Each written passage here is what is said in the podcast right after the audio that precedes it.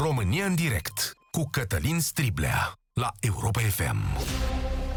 Bun găsit tuturor! Adevărul este substanța oricărei societăți. Orice ai spune, dacă nu e adevărat, va ține o vreme și apoi va crăpa. O minciună poate să țină, știu eu, ani de zile în unele cazuri, dar nu are foarte mari șanse de reușită. Unele sunt minciuni istorice, țin câte 40-50 de ani, dar la un moment dat crapă și ele. Minciuna de la Suceava a ținut doar câteva zile, oameni buni, efectele ei o să fie o dramă și un lucru greu de ținut sub control. O să suferim mult și cumplit. Pentru prima oară în istoria noastră trăim ceva despre care noi nu credeam că e posibil. Trăim un eveniment de proporții istorice și care era văzut poate numai în cea mai lucie sărăcie, dacă îmi dați voie să spun așa. Noi care eram lumea civilizată nu concepeam și nici nu credeam în așa ceva. Sunt lucruri care nouă nu ni se întâmplă, dar ne-am prăbușit și ne-am prăbușit sub o minciună. Suceava și localitățile din zonă sunt închise și regulile de trai sunt mult mai dure decât ne-am fi gândit vreodată. Orașul e închis tehnic, chiar o să vă rog pe voi sucevenii să ne spuneți cât de bine se respectă aceste reguli și cum e traiul vostru acum. De asemenea, să ne spuneți care e primul lucru de care aveți nevoie, că autoritățile trebuie să vă audă, da? Și să înțeleagă exact, uite, oamenii au nevoie de asta, mâncare, medicamente, să nu stea la coz, să funcționeze niște servicii. Iar noi ceilalți care suntem din afara Sucevei, dar care trăim același lucru la o magnitudine mai mică, trebuie să deslușim minciuna.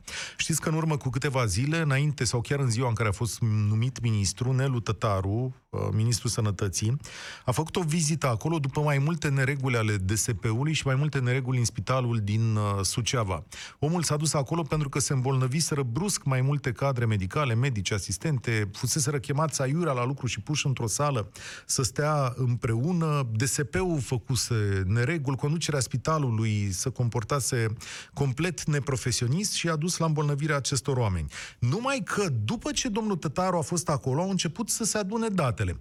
Și datele spuneau în felul următor, că bolnavii se numără cu sutele, și astăzi, spune Nelu Tătaru, sunt peste o mie de purtători asimptomatici ai virusului, oameni care umblă liber prin oraș și au posibilitatea să infecteze pe alții. De ce credeți că s-a întâmplat voi chestiunea asta? Uh, decizii greșite, dar și minciuni la nivel de autorități, în mod evident. Numai ieri au apărut 13 morți care erau infectați cu COVID. Mă întreb și vă întreb, oare am fi aflat de aceștia, între timp numărul lor s-a dus la 24, da? Oare am fi aflat de aceștia dacă nu era un desant al statului la Suceava? E o întrebare care mă chinuie de aseară. Dacă omul ăla n-ar fi fost acolo să vadă cu ochii lui care e situația și să-i tragă de mână pe cei care conduc uh, zona asta locală, oare am fi aflat că în trecut, acum, în urmă cu 10 zile de acum, niște oameni mureau din cauza de COVID? Oare de când era virusul ăsta acolo? Stau să mă întreb în momentul ăsta. Credeți că autoritățile au fost complet transparente? Ce s-a întâmplat înainte și după vizita ministrului Tătaru în localitate? Și cum vă explicați voi lanțul de decizii greșite dinaintea acestei vizite și după toate lucrurile pe care le-ați văzut, aveți uh, cumva încredere că nu suntem mințiți mai departe? Adică e și întrebarea, e și întrebarea asta. Discuția de astăzi, oameni buni, la România în direct, e într-adevăr despre adevăr și transparență, dar și despre modul în care reacționăm în fața autorității. Nu cumva au mințit și cei care au venit din afară? Nu cumva au mințit și oamenii care au intrat în Suceava și au spus, domnule, nu vin eu din Italia, nu vin domnule din Spania, nu am eu treabă cu asta, vreau să umblu liber aici, să nu respect carantina și așa mai departe. Oarecare minciună fi fost mai gravă, aia spusă de stat sau aia spusă de oameni, de cei care au venit liber acasă? Uh, asta e discuția. Aș vrea să-i aud și pe Suceven, da? Dacă e cineva care ne aude din Suceava, e bine să ne îmbărbătăm unii pe alții, să ne povestiți cum e acolo și dacă regulile astea sunt respectate. 0372069599 e momentul să începem. Cristi ne-a sunat prima dată. Salut, Cristi! Bună ziua și bună ziua tuturor ascultătorilor! Uh, sunt din Suceava chiar și lucrez la o multinațională care are ca și de servire partea de alimente. Uh, mă ocup cam de 25% din ce înseamnă județul Suceava, atât un oraș cât și localitățile limitrofe, sate, comune. Uh, țin să vă spun că de-abia astăzi am văzut, doar la intrările și ieșirile din Suceava, poliția cu armata, dar cu ceva mai mult simț de răspundere și responsabilitate uh, asupra tuturor ce mișcă. În schimb, întrebarea mea este către ei. În interiorul orașului și a comunelor ce sunt, de ce nu se acționează? Adică ce vrei să spui? Ce, Uh. ce te deranjează? și astăzi, uh, să zic așa, plecând la serviciu dimineață la ora 9 și ceva, noi spunem ajungem pe ruta bine stabilită. De dimineața de la 9 până astăzi la 13.24 nu m-am întâlnit cu niciun echipaj de poliție și am străbătut foarte multe localități din uh, județ. Mhm. Dar când se intri în plimbă Suceava, nețigărit pe stradă, așa, uh, mașini, uh, lume, cumpărături, cu pâine, ceva minor, doar ca să aibă o ieșire din casă. Spun că sunt acoperiți cu acea uh, declarație. Deci tu spui că această carantină, anunțul ăsta spăimos de aseară, de la 11 noaptea, care a scos armată, poliție pe stradă, nu înseamnă mare lucru în viața comunității. Uh, Eu așa am văzut-o astăzi. Uh, Să mă înșel aș dori. Să mă înșel să fie doar pe unde am trecut eu să nu fie poliție și în rest să fie peste tot. Uh, Dar uh, să zic eu, sâmbătă, duminica stau în casă. Am văzut foarte multă lume, uh, chiar și acum, sâmbătă, mergând cu o pâine, uh, la jumătate de oră ieșind din nou, cu o pâine, cu un orez în mână. Uh, Totuși, nu înțeleg, poliția trece pe lângă ei, nu-i oprește. Bă, Absolut nimic, absolut nimic nu se întâmplă. Spune-mi în altă ordine de idei, cărui fapt sau cărei minciuni ei da întâietate în ceea ce vi s-a întâmplat vouă la Suceava? Uh, În primul rând, uh, vina o au cei care au venit uh, din țările străine, Italia, Spania. Uh, La noi sunt foarte mulți uh, veniți din afară. Nu s-a ținut sub control uh, și pază cei care au uh, venit. Așa s-a răspândit acest virus. Mhm, mhm. Autoritățile au greșit?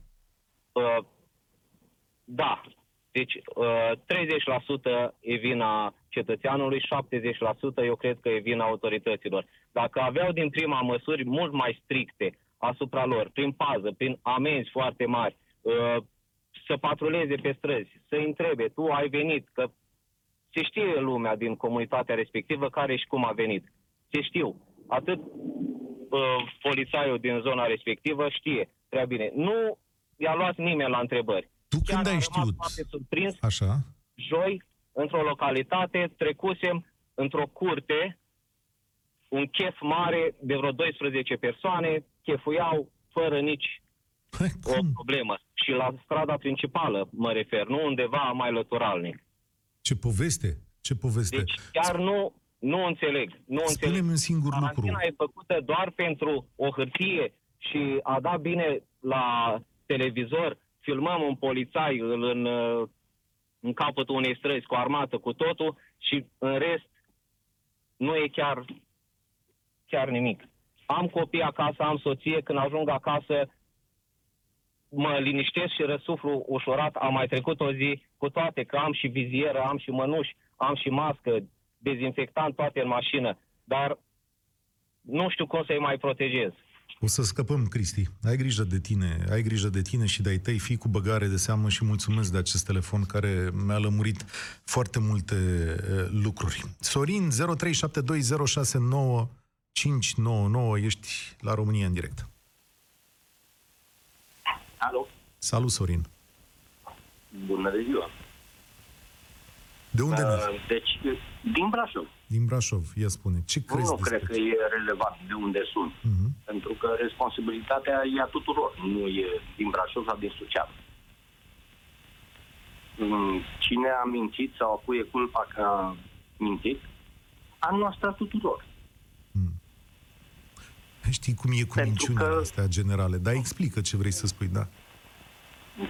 Pentru că de ce trebuie să vină statul, sau mă rog, indiferent cine trebuie să vină, ei au venit, s-au spus, nu ieși din casă. Nu? Nu ieși din casă sau ieși pentru anumite cumpărături sau urgențe. Bun. Cum a fost și ieri, mie, mie oarecum, nu știu, n-aș vrea să acuz pe absolut nimeni. Dar de ce să declari eroi niște medici? Bun, te declare erou medic, făcând un eroism, nu dându-ți de misie. De ce sunt atâtea cazuri la Suceava? Dar eu sunt constructor, eu nu am nicio problemă cu, sau nicio tangență cu medicina. Dar eu știu că dacă trebuie să demolez un planșeu, trebuie să-l ancorez, trebuie să-l, mă rog, să-i fac ce trebuie să-i fac. Așa. El, ca medic, trebuie să aștepte un guvern sau un ministru să-i spună vezi că trebuie să te protejezi? Păi pentru asta a făcut facultatea, șase ani de zile. Deci tu ai Asta e împărțit... părerea mea. Te, te cred, te ascult și sigur că există și o vinovăție a medicilor, dar între cei care au mințit venind din afară, între cei care au greșit omenește cadrele medicale de care vorbești și între politrucii care au uitat să raporteze sau să facă niște controle așa cum trebuie, unde să mă opresc prima dată? Păi haide să... Pentru ce să controlez? Controlez chiar, cum să spunem, controlăm pe cei care chiar sunt, uh, nu știu, mai încăpățânați decât credii. Dar tu, de fapt, nu trebuie să controlezi pe nimeni. Ai educat, ai, mă rog, ca la școală, te-a învățat să faci bastonație, să scrii litera A. Uh, Nu cred că a bătut nimeni, nu te-a controlat nimeni. S-au dat niște note ca să vezi ce, unde ajungi. Da, Dar asta de ar acolo fi... încolo să vii să spui că un guvern, o instituție, da, foarte bine, ei să o mișcă mai greu sau mai prost, sau mai bine, e. sau nu știu, e... Înțeleg. Da, nu, să, nu o să fie niciodată perfecte. Înțeleg și De îți acord. mulțumesc tare mult. Responsabilitatea individuală este la temelia fiecărei societăți. Uh, Are dreptate Sorin atunci când spune, mă, oameni buni, nu așteptați să mai vină statul să vă controleze ca să vă faceți treaba. Nu ne trebuie nouă adulților și oamenilor sănătoși la cap un uh, bastonaș și o bătaie peste mână, să vină cineva să spună, vai Striblea, nu ți-ai făcut treaba cum trebuie, nu te duci la serviciu, îți faci treaba cum trebuie, te speli pe mâini, ai grijă de tine, nu minți, ai grijă în fiecare zi de societatea de lângă tine, așa cum ai grijă de familia ta. Asta vrea să spună Sorin. Numai că România n-a fost construită așa, din păcate. Sunt puțini care gândesc așa. Sunt puțini care demontează sau pun la loc planșeul ăla de care vorbea Sorin de maniera asta foarte mulți dintre noi nu au fost educați. Așa, noi nu am primit educație în școală în care să ni se spună du-te și spune adevărul și fă-ți munca. Nu, noi am văzut școala în fiecare zi ca pe o fraudă, da? Și de aici o grămadă de alte probleme. Alina e la România în direct. Bine ai venit! Bună ziua! Din Suceava vă sun și eu. Cum e viața Uh, ta? da, la fel ca și colegul meu care a sunat uh, primul Cristi, parcă se numea. Deci uh, până astăzi pot să spun că nu am văzut autoritățile să-și facă treaba, să oprească, deși lucrez și eu din exterior uh, în fiecare zi, în exteriorul Sugevei. Uh, în ceea ce privește responsabilitatea, cred că cea mai mare parte din uh, vină pentru răspândirea noi este a populației, nu a autorităților. Uh-huh, uh-huh. Ia spune. Pentru că văd zi de zi oameni, văd magazinele pline, chiar și astăzi în exterior, cele care mai sunt deschise, foarte din, multe dintre ele s-au închis, probabil și din frică, parte cele mici uh, sunt uh, PFA-uri unde lucrează pensionarii, ca să spun așa, sunt uh, afacerile lor locale și probabil din frica de a se îmbolnăvi au închis magazinele respective. Uh, dar în cele mari care încă sunt deschise, dacă nu ar fi să se respecte cele două, trei persoane la unele care au pus interdicția respectivă, câte șapte, opt, zece persoane nu păstrează limita de distanță, ă, pe stradă bătrâni umblă în, în partea asta de, să spunem, ă, a Rădăuțului, deci era orașul plin în jurul amiezii, deci acum o jumătate de oră, o oră aproximativ, fără protecție, fără mănuși, unul lângă altul stăteau. Autoritățile trec, poliția prin zona respectivă, nu se opresc, nu fac absolut nimic. Sincer, acum, ca să stau să pun și punctul lor de vedere, cred că nici nu au ce face. Săptămâna trecută, când am intrat în uh, uh, ordonanța uh, 3, nu? În uh, stadiul Da. da. 3, uh, miercuri. Uh, eram în uh, zona Frătăuți, o zonă unde este a romilor. Pot să spun că erau cei de la MEAI cu mașina pe stradă, mergeau, i-au spus, i-au atenționat să intre în curți, la jumătate de oră, când ne-am întors, împundându-se drumul, la, având capăt și trebuia să te întorci să intri înapoi în șoseaua principală, uh, erau toți cu câinii, în lanțuri, se plimbau din nou pe stradă, n-au putut să facă nimic nici cei de la poliție. Dar astăzi s-a schimbat, astăzi când lucrurile sunt atât de grave, s-a schimbat ceva în viața voastră? Adică te-a legitimat cineva, îi legitimează cineva pe oamenii ăștia? Uh, Ce se Doar întâmplă? Adică- atât, uh, la ieșire din Suceava spre Rădăuți, era un filtru a armatei, poliția și jandarmeria, care oprea fiecare mașină în parte, se uita pe declarații, te întreabă unde mergi și atât, ai plecat. Deci nu că nu ai voie să ieși, că nu ieși. și Da. Acum, hai, facem excepție. La mine se lucrează și colegii mei, lucrăm cu mașină de firmă, lucrăm în aprovizionare, suntem în sistem Vansel, mergem, ducem marfa așa. Dar erau mașini de persoane fizice în urma mea, mașini mici, care au trecut. Efectiv, au lăsat să treacă. Păi, cum e posibil așa ceva? Adică ce toată lumea lucrează în aprovizionare la tine? La Suceava? Vai, ce veste ne-ai dat? Mm. Cum așa ceva? Nu știu, deci am rămas și eu pur și simplu așa. Nu știm exact ce se întâmplă și care este adevărul de fapt. Deci nu putem ști. mai, mai îngrozit cu ceea ce îmi povestește acum. Deci, în ciuda acestei interdicții și acestei carantine care la televizor, la miezul nopții, sună spectaculos, tu îmi spui că zeci de oameni vin acolo, trec prin filtrele alea și își văd mai Da, departe deci de în viață. spatele meu astăzi, eu când am trecut dimineața la ora 9 jumătate spre Rădăuț, erau aproximativ șapte mașini, să zic că din astea șapte era un, uh, de la curierat o mașină în spate, nu dau numele, în spatele meu mai era o dubiță undeva la trei mașini și restul erau mașini mici, erau în jur de șapte-opt mașini în spatele meu oprite. Da, e Și incredibil. au trecut toți. Deci eu nu am văzut, chiar intenționat m-am uitat, am încetinit și m-am uitat în uh, oglinda retrovizoare, nu am văzut să întoarcă pe cineva înapoi. Incredibil ce îmi povestește. Alina, să ai grijă de tine, te rog frumos, să respecti toate regulile astea și să te întorci acasă sănătoasă la, la familia ta. Sper să ne auzim și altă dată cu vești mai bune și mulțumesc pentru onestitatea și pentru civismul de care dai dovadă. Societatea românească are nevoie de oameni ca tine nu numai acum, ci în toate momentele sale. Îți mulțumesc încă o dată. Ascultați România în direct, 0372069599. Vorbim despre Suceava, dar în fapt vorbim despre adevăr și minciună și uh, cât ne-a costat această minciună care ne-a dus aici. Andrei este acum la telefon. Bine ai venit la noi. Uh, Bună ziua, domnule Striblea. Andrei, sunt șofer pe o mașină mare. Circul Așa. foarte mult în țară. Azi noapte la ora două și jumătate am plecat la Galați. De la centura Bucureștiului, ieșind după autostrada 1, până la Galați, nu am văzut un echipaj de poliție. Hm. Iar mașini circulau, ziceai că e plin sezon. Incredibil. Nu mai spun, când am ajuns să trec din Brăila în Galați, asta la întoarcere, deci era coloană de mașini. Deci eu nu aveam loc de ei.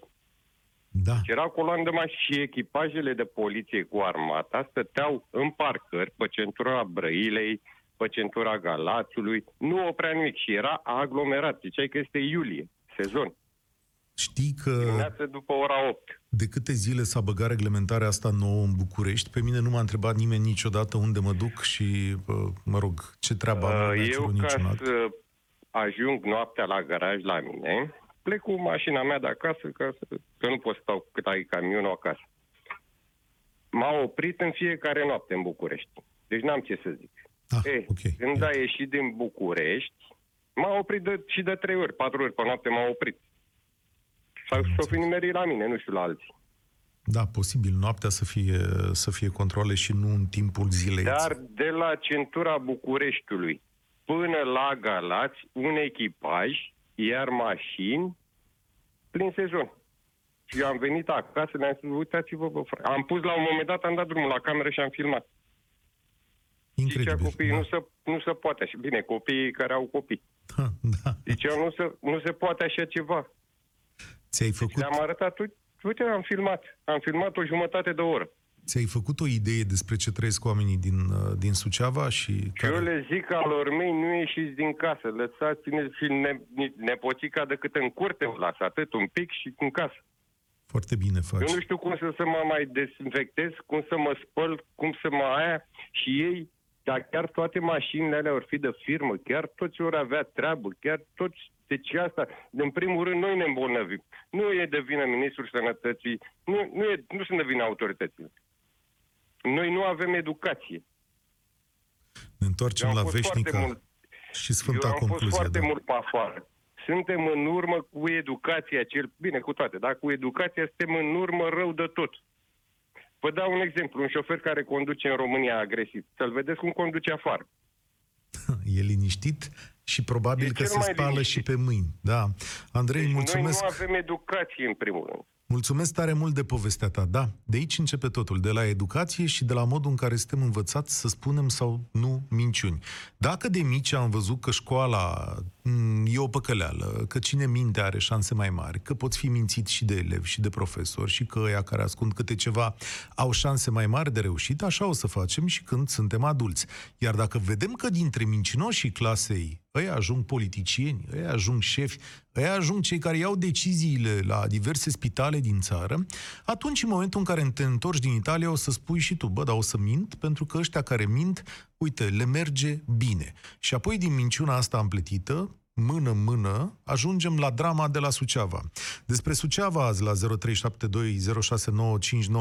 vă spun încă o dată, 600 de bolnavi în Suceava, 1000 de purtători asimptomatici ai bolii, crede ministrul Tătaru, și un lanț de evenimente care a dus la moartea 24 de persoane numai la spitalul din Suceava. Atenție, moarte despre care știm așa a fost uh, dovedită ulterior care avea legătură cu COVID-ul. Și stau să mă întreb de cât timp s-a întâmplat chestiunea asta acolo, cine, cine și ce a avut de ascuns și cine e cel mai vinovat. La România în direct este Cezar. Bine ai venit! Bună ziua! Um, V-am sunat în mod special pentru uh, antevorbitorul meu de acum două sau trei persoane, mă refer domnul constructor, care a spus că medicii nu sunt eroi și nu merită deloc atenție suplimentară, chiar dacă ei sunt în prima linie și merg ca și cum uh, ar merge la cumpărături sau în orice altă parte, dar au de a face cu bolnavi confirmați COVID. O altă problemă pe care aș vrea să o menționez este cea din Suceava în legătură cu spitalul județean. Cum s-a ajuns la această situație? Care e opinia ta? Uh, Opinia mea este că autoritățile, conducerea spitalului ar trebui să se aleagă cu dosar penal.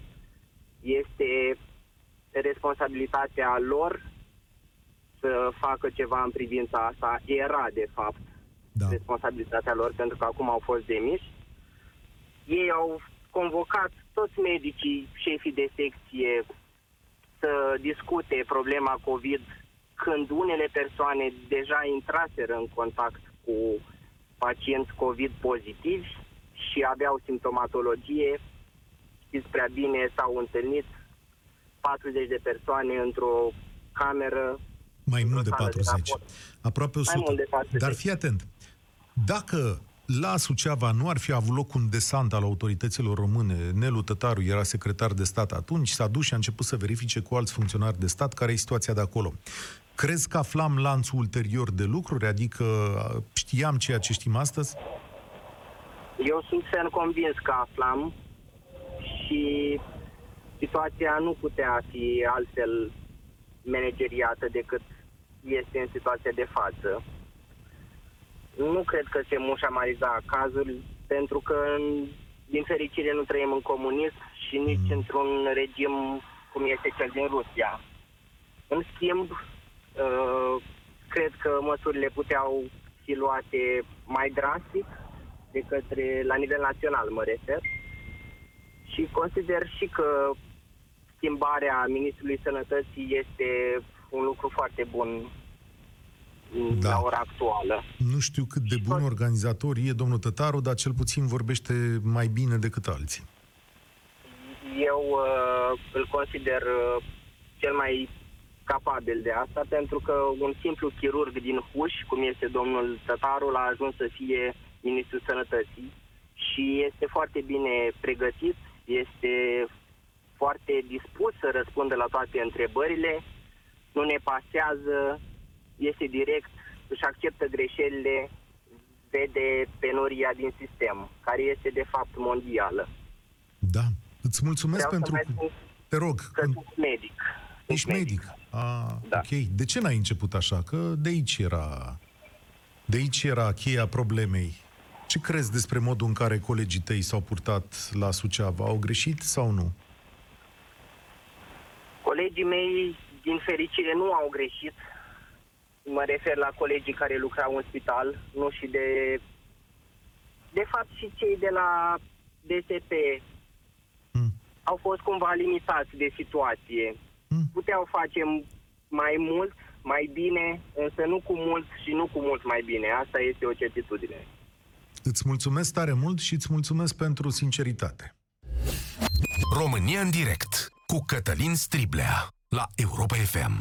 E prima oară în istoria noastră, în viețile noastre, când societatea modernă este, dat peste cap de un, este dată peste cap de un eveniment epocal. De fapt, e războiul generației noastre, chiar dacă nu se trage nicăieri cu, cu pușca, efectele sunt la fel de devastatoare, mor la fel de mulți oameni și este posibil ca suferințele noastre economice și psihice să fie pe măsură. De asta, adevărul este singura cale către un liman corect al tuturor acestor lucruri. Turbulențele vor fi mult mai mari și vor duce la schimbări mari în societatea noastră. Eu unul sper ca la finalul acestei povești epocale să fi învățat măcar că în funcțiile de conducere trebuie puși oameni corecți și transparenți, iar noi, ceilalți oameni utili ai societății, trebuie să știm că în relație cu noi nu avem voie să ne spunem minciună, altfel putem să murim.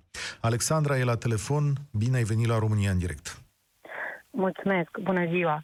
Uh, nu aveam de gând, dar te-am auzit mai uh, devreme cu ani de vorbitorul meu și atunci am să spun că eu de profesie sunt farmacist și îmi desfășor activitatea uh, nu ca și farmacist într-o farmacie, ci într-o firmă care are ca obiect de activitate comerțul cu ridicata al uh, produselor, uh, suplimentelor alimentare.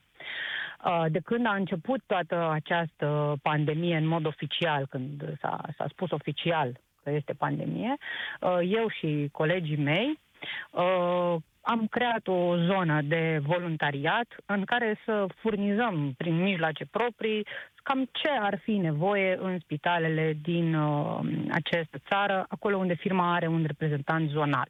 Deci ne petrecem mult timp pe stradă. Uh-huh. Uh, Eu activez uh, în două sectoare foarte importante ale Bucureștiului, 1 și 2. 2, care este sectorul aproape cel mai mare. Și al- care sunt constatările tale? Adică, Constatările mele sunt că legea despre care domnul Vela și șeful poliției și domnul Arafat vorbesc odată la două seri, nu se aplică în mod egal pentru toată lumea.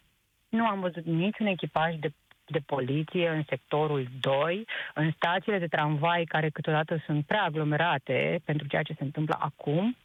Uh, nu am văzut pe nimeni stăpânind uh, cetățenii de etnie romă care umblă în găști destul de voluminoase prin, pe la Lizeanu. Uh, nu am văzut uh, niciun tip de abordare care să fie neapărat în folosul nostru și care să conducă la aplanarea acestei situații și la încheierea ei.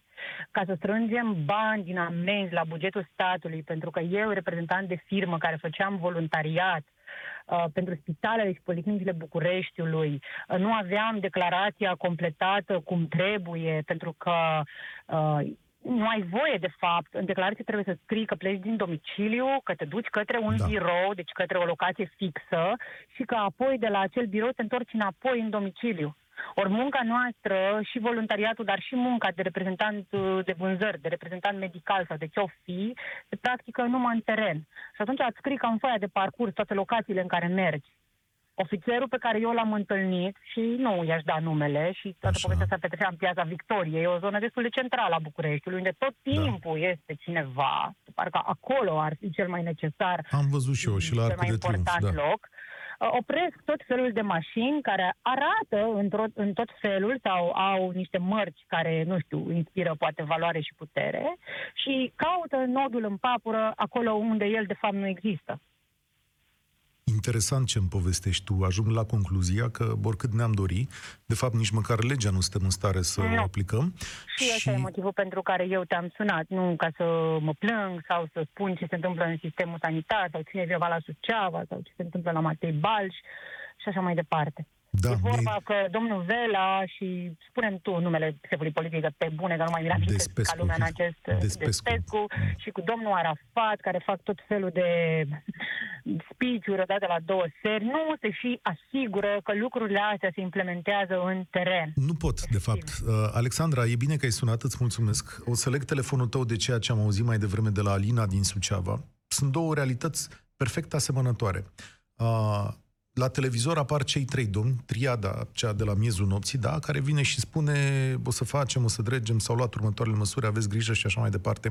După care a doua zi, cu mici uh, turbulențe sau mici, să zicem, probleme pe care le avem, în continuare lucrurile merg la fel, da? Ce am auzit astăzi? Că poliția nu verifică, că lumea se poate aduna să facă un chef, că la magazine în continuare nu sunt respectate spațiile de distanțare socială, că în general atâta lume cât vrea își vede de treabă și eu am să adaug aici că în București mi se pare mie de ieri că e aproape activitate normală, așa, după numărul de mașini de pe străzi, sincer vă spun. Ori, asta înseamnă, revenind la ceea ce vorbeam astăzi, înseamnă exact aceeași minciună. Dacă vreți, ne mințim unii pe alții că suntem în starea asta, stăm ceva mai mult în casă, nu mai mergem la cârciumă și la mol că sunt închise, da, în fapt, ne facem toată treaba de care avem uh, nevoie. Cristi, salut, ești la România în direct. Alo, Bine ai venit. bună ziua, Te ascult, Cristi. auziți? Te ascult. Uh, uh, Sunt din Suceava, am o societate care are 40 de angajați. Uh, Vreau să adaug ceva ce au spus antii vorbitorii mei, pentru că asta este rezultatul uh, când pui în funcții importante, cum ar fi DSP-ul, care era o femeie pusă politic, de uh, avea ca și uh, economist, și era, a fost pusă la DSP, politic, care nu avea nicio legătură acolo.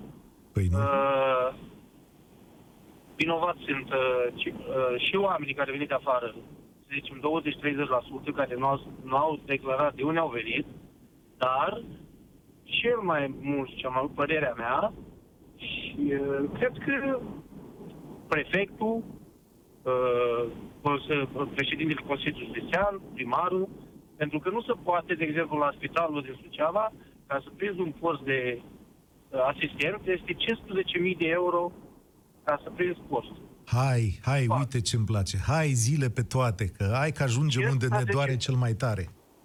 Da, 15.000 de euro este un post de asistent la Spitalul Județean Suceava. Mă, poate 1500, acum știi cum Nu, e. nu, nu, nu, 15.000. Nu, 15.000. 15.000. Nu greșesc, eu mă pricep la calcule. Te Uh, cred, te cred. din ce cauze? Asta este rezultatul automat că nu au știut să-și facă, să zic eu, uh, uh, să,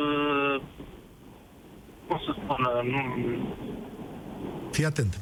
simple, simplele uh, de igienă. Hai să le explicăm oamenilor care e treaba cu șpăgile astea. Da, în ultima vreme la stat s-au mărit salariile. Și Da. statul a devenit foarte atractiv, pentru că la stat pun mâna în foc că se câștigă mai bine decât la tine la firmă, așa e? Exact. Bun. Da, și atunci, bineînțeles. dacă tu iei 4, 5 mii, 8 mii de lei într-o funcție de asta la stat, parcă merită să dai, nu știu cât ai zis tu, poate o exagerare la 15 mii, da? Nu este exagerare Da, cu ok. absolut nimica. Eu Bun. sunt un om și umblu prin toate cercurile și mă știu despre ce este vorba. Am Eu înțeles. nu Ai vorbesc pus, din auziții. ai pus punctul pe I. Minciuna asta care Exact. ține de 30 de ani. Asta ne costă în ziua de astăzi. Pentru că dacă acolo în locul celui cu șpagă era angajat un om care știa meseria și care nu era cu capul după șpagă toată ziua, poate Exact. astăzi luam măsuri mai bune. Despre asta e N-aveam vorba, 100 Cristi. de bolnavi, aveam 14, 12, 15, Exact. 20.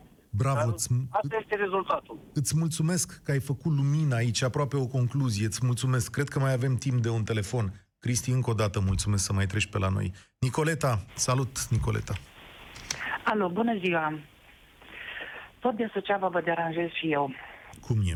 Uh, în, cum e? În mare parte, așa cum uh, spun, uh, au spus și antevorbitorii mei, problema este, uh, din punctul meu de vedere, că n-au știut să ia măsuri concrete de la bun început. Ca exemplu, vă dau uh, Cipru, care au știut să ia măsuri concrete de la primele 4, 5, 6 cazuri. Ca drept dovadă, au început odată cu noi și au ajuns la un număr cu mult, mult mai mic decât suntem noi în ziua de azi. E adevărat că e și o insulă. Totuși, E și o insulă. Același argument ne spun mulți. Ne spun mulți. Dar în momentul în care ei au avut două cazuri, deja au luat în calcul anumite lucruri. La patru cazuri deja s-a discutat de starea de urgență, la șase cazuri s-a dat stare de urgență. Noi am așteptat câte cazuri? Ca drept dovadă am ajuns aici unde am ajuns. Bun. Uh, M-au mai întrebat alte cunoștințe mă, neamuri care le-am prin țară. De ce la voi sunt așa de mulți? Pentru că din zona noastră au plecat foarte mulți în afară, s-au S-au întors întors. înapoi, total inconștienți.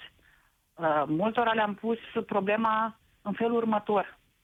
Și pe calea asta încerc să, să fac un apel chiar și pentru cei din țară, nu numai cei din uh, Suceava. Gândiți-vă că în momentul în care îi, îi expuneți pe cei din jur, nu îi expuneți doar pe cei străini, îi expuneți și pe cei din familia dumneavoastră. Și s-ar putea să veniți acasă, să încercați să îmbrățișați copilul și să, să fie prea târziu. îți mulțumesc tare Așa mult, s-a petrecut și Nicoleta. la noi. S-au umblat pe străzi, inclusiv cazul de la Bosanci, până i s-a făcut rău pe stradă. La fel s-a întâmplat, au ajuns în spitale, lumea este inconștientă și în ziua de azi încă mai merg la spital pur și simplu dintr-o durere banală și pur și simplu se expun pocarului. E bună concluzia ta, îți mulțumesc. Știți cum a numit domnul Flutur ceea ce s-a întâmplat la spitalul din Suceava? Săptămâna trecută l-am auzit cu urechile mele la Digi24. A zis, domnule, acesta a fost un accident, un incident. Ori accident, ori incident, nu s-a hotărât domnul Flutur. Ce vreau eu să vă spun e că ceea ce se întâmplă la Suceava este urmarea unui accident istoric care ține cam de mulți ani, cam de vreo 30 de ani și a fost încununat de foarte multe minciuni și de foarte multă mediocritate. Un accident care ne-a ținut pe noi în loc ca nație și astăzi e pe cale să provoace o dramă. Asta a fost România în direct. Eu sunt Cătălin Striblea. Vă spun tuturor spor la treabă. Ați ascultat România în direct la Europa FM.